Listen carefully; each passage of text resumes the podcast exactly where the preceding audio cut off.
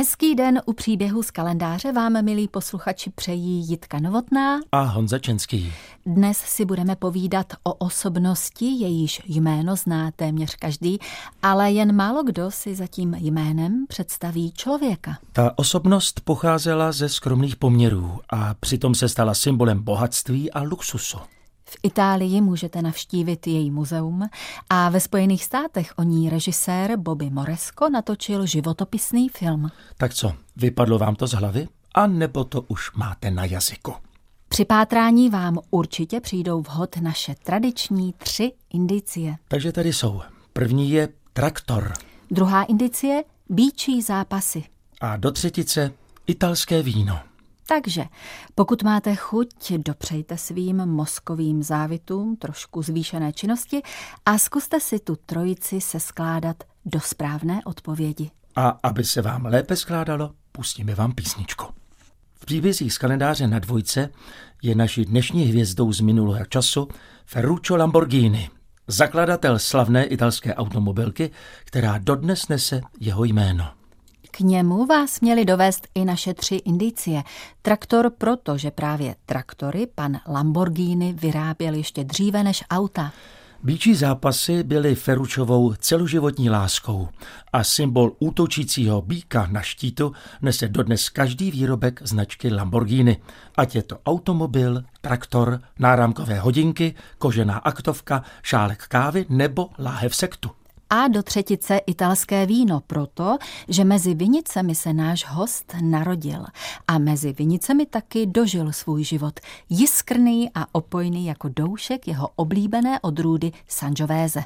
Narodil se v polovině první světové války v roce 1916 do vinařské rodiny ve vesnici jménem Renazzo v úrodné pátské nížině na severu Itálie. Jako malý kluk nebyl ničím výjimečný, bavila ho technika, miloval letadla a stavěl si jejich modely. Po absolvování základní a střední školy složil přijímací zkoušky na Technický institut Fratelli Tadia poblíž města Boloni. Jenže před koncem studia vypukla druhá světová válka a 24-letý Ferruccio musel narukovat k italskému královskému letectvu jako mechanik na letišti na ostrově Rodos. Když pak ostrov ke konci války obsadili Britové, Ferruccio si pobyl až do roku 1946 za ostnatým drátem v zajateckém táboře, ale domů se vrátil živý a zdravý a to bylo hlavní. Po dlouhých letech války a utrpení konečně zavládl mír a Ferruccio si jako každý normální mladý člověk chtěl užívat života. Oženil se, kousek od svého rodiště si otevřel autoservis a pustil se do práce. A my si, Honzo, zase pustíme písničku. Pojďme na to. Při listování kalendářem jsme se dnes na dvojce zastavili v roce 1993. Tehdy zemřel Ferruccio Lamborghini.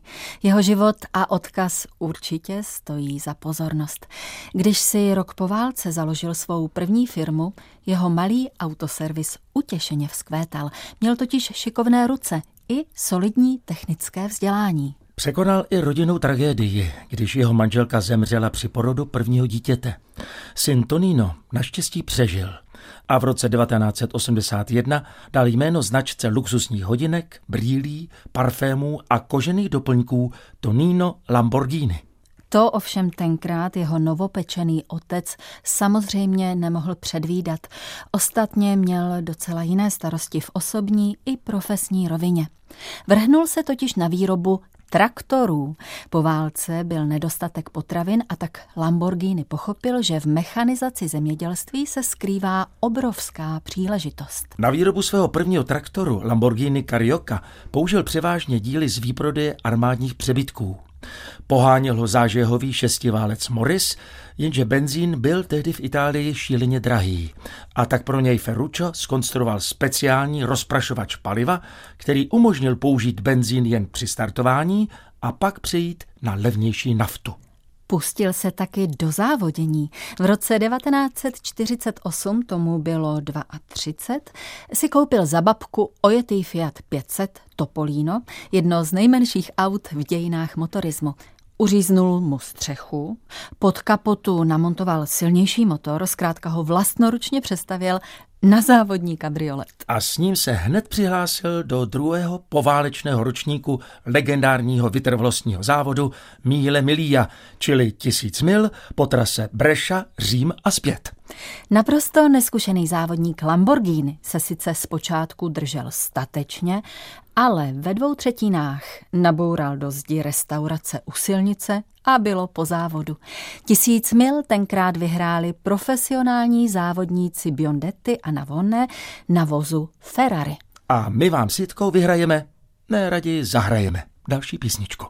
S naší hvězdou příběhu z kalendáře Feručem Lamborghinim jsme se před písničkou rozloučili ve zdi. Byl div, že Ferruccio tu nehodu přežil. Tehdejší automobily neměly žádné airbagy a čelní skla se po nárazu rozbíjela do střepů ostrých jako břitvy. Přestavený Fiatek putoval do šrotu a Lamborghini se svého snu ale nevzdal. On se totiž nikdy nevzdával. Umínil si, že to jednou Ferrari pořádně natře.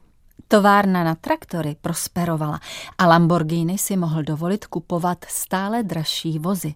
A tak měl ve své garáži takové skvosty, jako například Mercedes-Benz 300 SL s dvířky otevírajícími se vzhůru jako křídla Racka, nebo Jaguar Typ E, jehož ikonicky proudnicová karoserie mu zajistila místo ve sbírkách Muzea moderního umění v New Yorku. A k tomu hned několik automobilů značky Ferrari. Ale s těmi ale vůbec, věřte nevěřte, nebyl spokojený. Zdály se mu příliš hlučné a nepohodlné.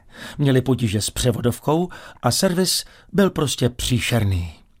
Lamborghini nakonec došel k názoru, že vytvořit dokonalé sportovní auto může jen on sám. Honzo větřím italskou dynamiku. Začal tím, že stanovil klíčové vlastnosti svého ideálního sportáku. Vysokou rychlost i výkon motoru, dokonalou ovladatelnost a pohodlný interiér. Jako mazaný obchodník se taky rozhodl, že sníží výrobní náklady a zvýší zisk tím, že ve vysněném automobilu použije co nejvíce součástek ze svých traktorů. Samozřejmě kromě kol. A tak v roce 1963 založil vlastní podnik s názvem Automobili Lamborghini. To zní skoro jako titul italské opery. První prototyp Lamborghini 350 GTV vznikl za pouhé čtyři měsíce a motoristické veřejnosti byl představen na autosalonu v Turíně roku 1963. Vůz měl řadu futuristických prvků, například výklopné světlomety, prosklenou splývající zadní část kabiny nebo šest výfuků, po třech na každé straně. No vždyť ho také poháněl 12-válcový motor o objemu 3,5 litru. počkej, počkej, nastartujeme až za chvilku. V dnešních příbězích z kalendáře na dvojce jsme se podívali do Itálie. 22. 1993 tam totiž zemřel italský průmyslník, zakladatel firmy na výrobu luxusních automobilů, pan Ferruccio Lamborghini. Dozvěděli jsme se, jak se státi slavným. Stačí milovat život, víno, býčí zápasy, rychlá auta, vystudovat techniku a být soutěživý. A jmenovat se Lamborghini. A co nás čeká dál? Dozvíte se více o zajímavé a účinné strategii, která jeho stávkující dělníky opět přivedla k práci. I o dopadech světové hospodářské krize na Lamborghiniho podnikání. A nakonec myslím, že nejednomu z vás může pan Lamborghini poskytnout inspiraci k tomu, jak se včas odpoutat od pracovního nasazení, kalupu a věnovat se daleko příjemnějším záležitostem. 20. února 1993 zemřel Ferruccio Lamborghini, italský průmyslník, zakladatel firmy na výrobu luxusních automobilů, kterou se v dnešních příbězích z kalendáře snažíme co nejvýstižněji zmapovat. Za zapálené závodníky je Honza Čenský? a za oslněné spolujezdkyně Jitka Novotná. Prototyp Lamborghini 350 GTV byl možná až příliš odvážný a vzbudil u odborníků i lajků rozporuplné reakce. Od nadšení až k rozpakům. Ale stal se základem pro první sériový vůz Lamborghini 350 GT, poprvé představený na ženevském autosalonu v březnu 1964. Ten měl sice tradičnější tvary než jeho předchůdce, za to ale zaznamenal velký úspěch a brzy se stal velkou konkurencí značky Ferrari. Přesně jak si to pan Lamborghini přál. Následovaly další úspěšné modely, hlavně krasavec Lamborghini Miura z roku 1966 s revoluční koncepcí motoru uloženého příčně uprostřed podvozku, což umožnilo posunout těžiště do středu vozu a tím, jak mi tady předepsal pan scénárista, zlepšit jeho ovladatelnost a jízdní vlastnosti. Všichni čekali, kdy se vozy Lamborghini objeví na závodní dráze ale nedočkali se. Ferruccio Lamborghini totiž po své nehodě na Míle Mília v roce 1948 na automobilové závody až do své smrti zanevřel. A já se mu vůbec nedivím. Všichni světoví výrobci sportovních vozů podporují závodění, protože jim umožňuje vylepšovat technologie a přináší reklamu, která podporuje prodej. Lamborghini byl mezi nimi jedinou výjimkou. Automobilka prosperovala a v roce 1968 přišel další úspěch v podobě velkorysého čtyřmístného cestovního kupé Lamborghini Espada. Když o rok později odbory hrozily stávkou, Ferruccio Lamborghini si jako už mnohokrát předtím vyhrnul rukávy a šel pracovat mezi dělníky. A vyříkal si to s nimi jako rovný s rovnými a to zabralo. Jasně ten chlapácký přístup.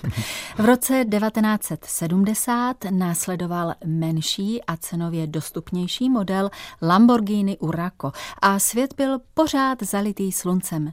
Jenže na začátku 70. let propukla světová hospodářská krize a pana Lamborghiniho čekali potíže.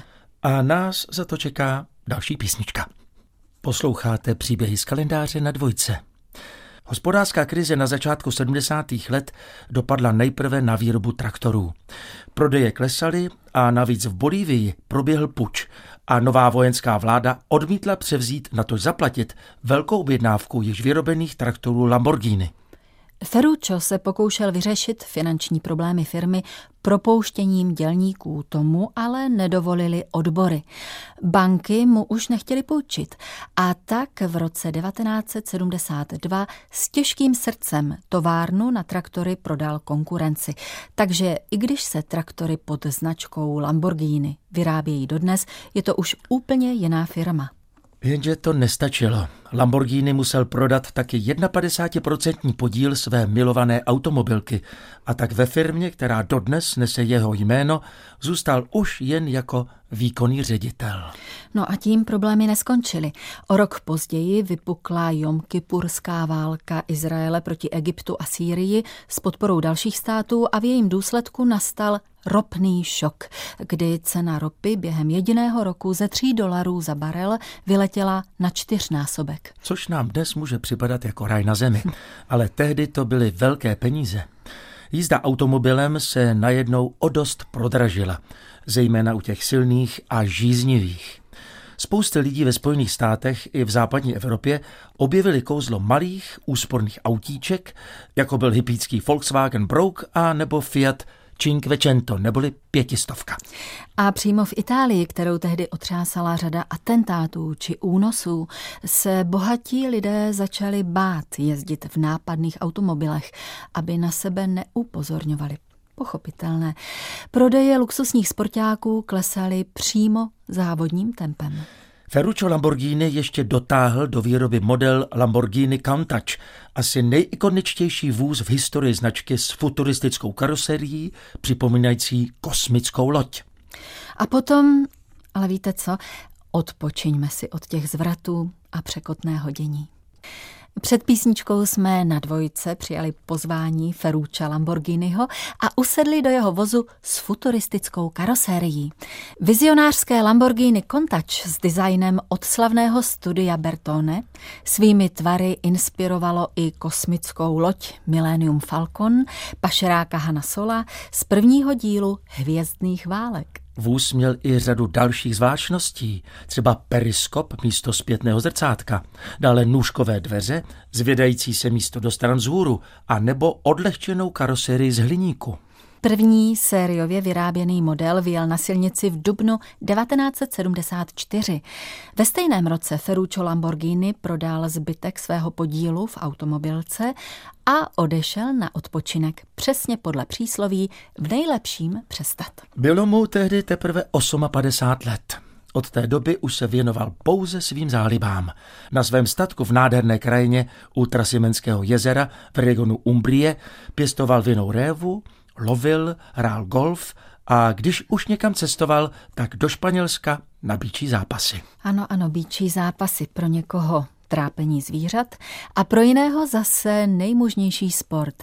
Ten si Ferruccio zamiloval už od mládí. Sám se narodil v astrologickém znamení býka a stejně bíčí byla i jeho neústupná povaha. Každý automobil Lamborghini nese znak zlatého zuřícího býka v černém štítu na kapotě a stalo se tradicí dávat modelům názvy ze světa bíků, dokonce i po odchodu zakladatele z firmy tak třeba Miura bylo jméno španělského chovatele zápasnických bíků.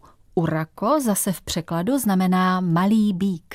Murciélago je sice ve španělštině netopír, ale také jméno slavného bíka z Navary, který při zápasu v roce 1879 přežil rekordních 90 zásahů mečem. Ferruccio Lamborghini nedlouho před svými 77. narozeninami v roce 1993 zemřel býčí smrtí na infarkt myokardu. Všechny společnosti, které v životě založil a dal jim své jméno, existují dodnes jako značky nejvyšší kvality. Přestože Ferruccio Lamborghini, osobnost dnešních příběhů na dvojce, původně vyráběl traktory, jeho jméno, familiárně zkracované na Lambo, se stalo symbolem sportovních superautomobilů s výjimečnou kombinací výkonu, luxusu a designu. Automobilka Lamborghini už dávno není rodinná firma. V současnosti patří společnosti Audi, která je zase součástí koncernu Volkswagen. Ale vize nekompromisní dokonalosti a býčí duch zakladatele ve vozech Lambo přetrvávají dodnes. Jeho děti pokračují v rodinné tradici. Syn Tonino navrhuje luxusní oblečení a doplňky značky Tonino Lamborghini a dcera Patricia řídí vinařství Lamborghini na otcově statku v Umbrii. Tam bych se podívala docela Já ráda. Když se ho jednou televizní reportér zeptal, co by prozradil divákům sám o sobě, Ferruccio odpověděl, jsem normální chlap. Člověk, který rád vytváří věci. Ráno dobrý pracant a odpoledne člověk, který si umí hezky užít. Jitko, přímo pohádkový příběh. Ty máš ráda pohádky? Mám a vím, kam míříš. Zítra totiž nahlédneme do života jednoho báječného kumštýře, výtvarníka, jehož duše tak půvabně zrcadlila právě pohádkový svět.